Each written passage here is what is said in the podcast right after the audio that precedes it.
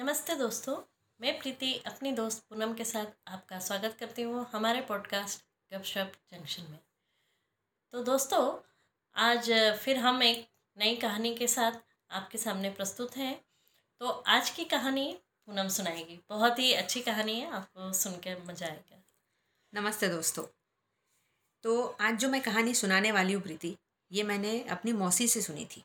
हम्म। Okay? तो ये कहानी एक राजकुमारी की है। राजकुमारी अपने पिता की बहुत लाडली थी।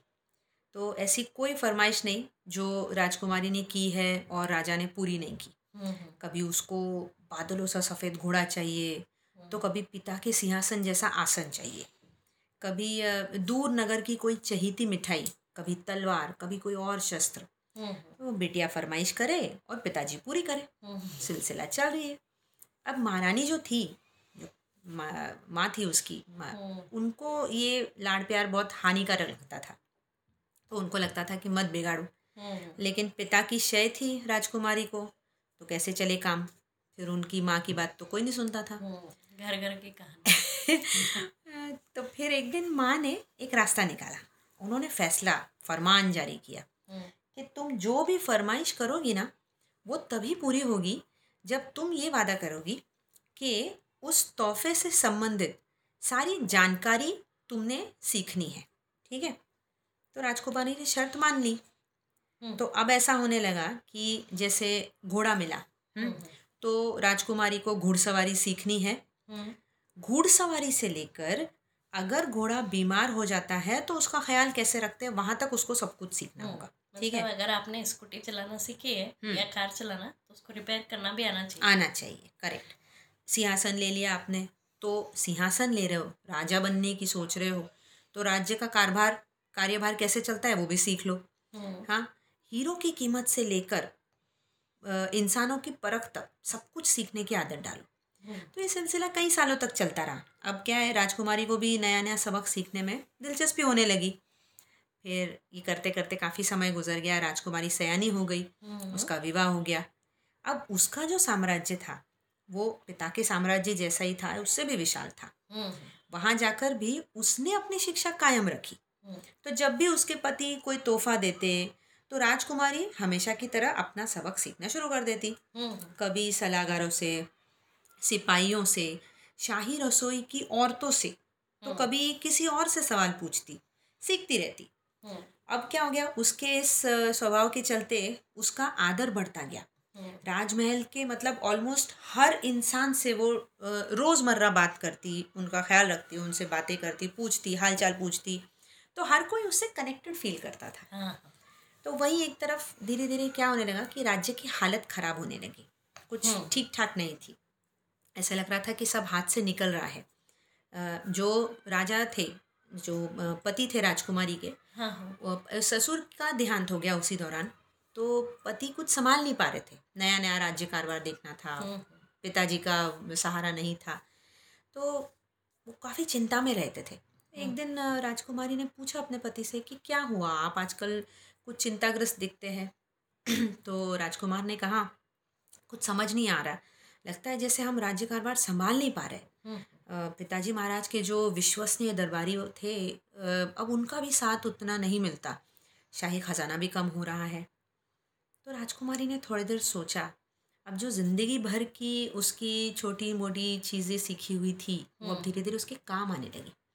तो उसने सबसे पहली सलाह अपने पति को ये दी कि सबसे पहले तो आप पूरे राज्य में खुद घूमकर हम्म, देखना शुरू कीजिए। राजा बन के नहीं एक आम नागरिक बन के सिर्फ़ जाके बैठिए। लोग क्या बोलते हैं क्या सुन सोचते? हैं राजा की कौन सी बातें उनको पसंद नहीं आ रही है? या अ, किस वजह से ये जो प्रजा में असंतुष्टि है वो किस वजह से है? इसको समझने की कोशिश कीजिए। हम्म, हम्म, तो फिर राजा को ये अ, विचार अच्छा लगा। तो वो क्या करते थे? जाते थे। हर हफ़्ते तीन दिन चार दिन में जाते थे लोगों के बीच बैठते थे सुनते थे। फिर वो मसला घर लेके आते थे। हम्म, पति पत्नी दोनों सोचते थे कि अच्छा इस वजह से प्रॉब्लम है। तो उसके हिसाब से नियम शर्तें बदल दी जाती थी कि जिससे प्रजा खुश रहे हम्म, व्यापारी खुश रहे दरबारी खुश रहे। कैसे सिंप्लीफाई किया जाए चीज़ों एग्जैक्टली और कैसे राजा या दरबारी या जो एरिस्टोक्रेटिक जो सारा लेवल था वो एक आम इंसान से कनेक्ट होके सब आपस में एक टीम की तरह आगे चल सके। इस हिसाब से सब मार्ग निकाले जाते थे। तो धीरे धीरे क्या होने लगा? ये देख देख कर जो दरबारी थे हम्म, वो भी जुड़ने लगे हम्म, कि राजा हमारे हित के हिसाब से सोचते हैं और हमारे लिए सोचते हम्म, हैं। प्रजा के साथ कनेक्टेड है। हाँ। तो ये कहानी हमको अ, मौसी हमेशा सुनाती थी। कई बार उन्होंने हमको ये कहानी सुनाई है। हम्म, और हमेशा वो कहती थी कि है ना माँ के जिस अनुशासन से आज तुम चिढ़ते हो ना हम्म, एक दिन ज़िंदगी चलाने के काम ये अनुशासन ही आएगा। हम्म, तो वो एक कहावत की तरह बोलती थी कहती थी पिता ने जो दिया वो तो चला गया। हाँ। कहती थी कि वो राजकुमारी ने आखिरी में ये कहा कि हाँ। पिता ने जो दिया वो तो सब हाथ से निकल गया सब खत्म हो गया। हाँ। मगर जो माँ ने सिखाया वो हमेशा मेरे काम आया। इसीलिए शायद हमारे यहाँ पुराने लोग बोलते हैं ना कि तेरी माँ ने कुछ नहीं सिखाया। सबसे पहले माँ का नाम आता है क्योंकि वैसे भी माँ को ऐसा प्रथम गुरु गुरु ही माना जाता माना है। जाता है। तो मैं जब जब ये कहानी अब बचपन में तो कहानी को कहानी की तरह सुना मौसी ने जो उसका मॉरल ऑफ़ द स्टोरी बताया वो वैसा ही याद रखा। लेकिन ये कहानी धीरे धीरे मुझे अपने रियल लाइफ से कनेक्ट करना आ गया। हम्म, तो मैंने उसको कुछ अपनी तरफ़ से समझा। मैंने क्या सोचा? देखो जो राजा थे जो राजकुमारी के पिता थे हम्म, हम्म, हमारी अपनी ज़िंदगी में ये जो राजा है ना ये हमारे वर्ल्डली पोजीशंस है। मतलब हमारा पैसा घर दोस्त नाम शोहरत गहने गाड़ी ये सब कुछ। हम्म, ये हमारे लिए हमारा राजा है पिताजी महाराज वाला। हम्म। जो हमें सब देता है हाँ। मतलब वर्ल्डली सुख वर्ल्डली सुख दे रहा है मटेरियलिस्टिक जो सुख मिल रहे हैं। जो हमारी माँ है ना वो जो उस कहानी की जो माँ का किरदार है वो एक्चुअली हमारा दिमाग हमारा विजडम नॉलेज मेहनत स्किल्स हम्म, हमारी प्रैक्टिस हमारा पेशेंस हमारी कंसिस्टेंसी हमारा डिटर्मिनेशन है। हम्म, ये एक्चुअल है जो लाइफ स्किल्स जिसको बोला हाँ है। ये जो हम हमको सबसे ज़्यादा जिसका ख्याल रखना और जिसके जो हमारा बेस है ज़िंदगी का ये हमारी ये माँ का किरदार है। हम्म, और जो पति है उस राजकुमारी का वो हमारी किस्मत है। हम्म, और ये राजकुमारी हम खुद है।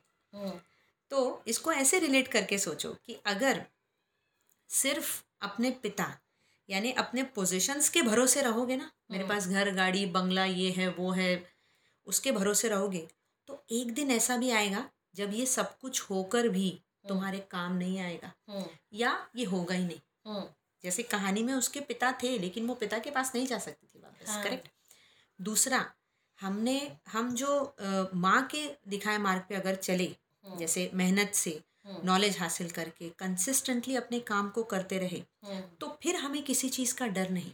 हम्म, जैसे राजकुमारी ने वो जो पहले से चीज़ों को सीखा हम्म, उसकी वजह से वो उस डूबते हुए राज्य को फिर से संभाल पाई हम्म, या अपने पति का साथ दे पाई उसको संभालने में।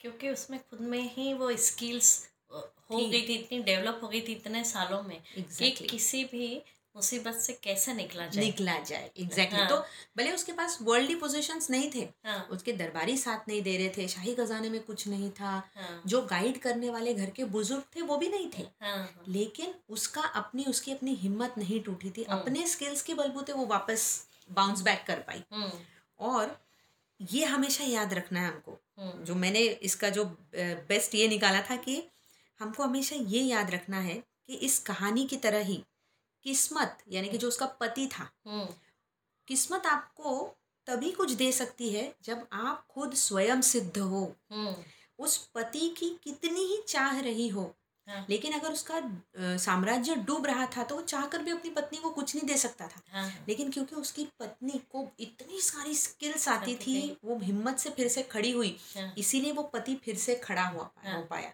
तो आपकी किस्मत तभी चमकेगी हम्म, जब आप अपने इन स्किल्स के भरोसे चलोगे। हम्म, हम्म। तुम्हारी ये कहानी सुन के मुझे एक शेर याद आया है।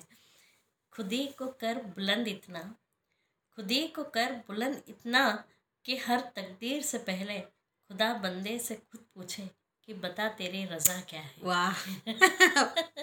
बहुत बढ़िया बात है ये।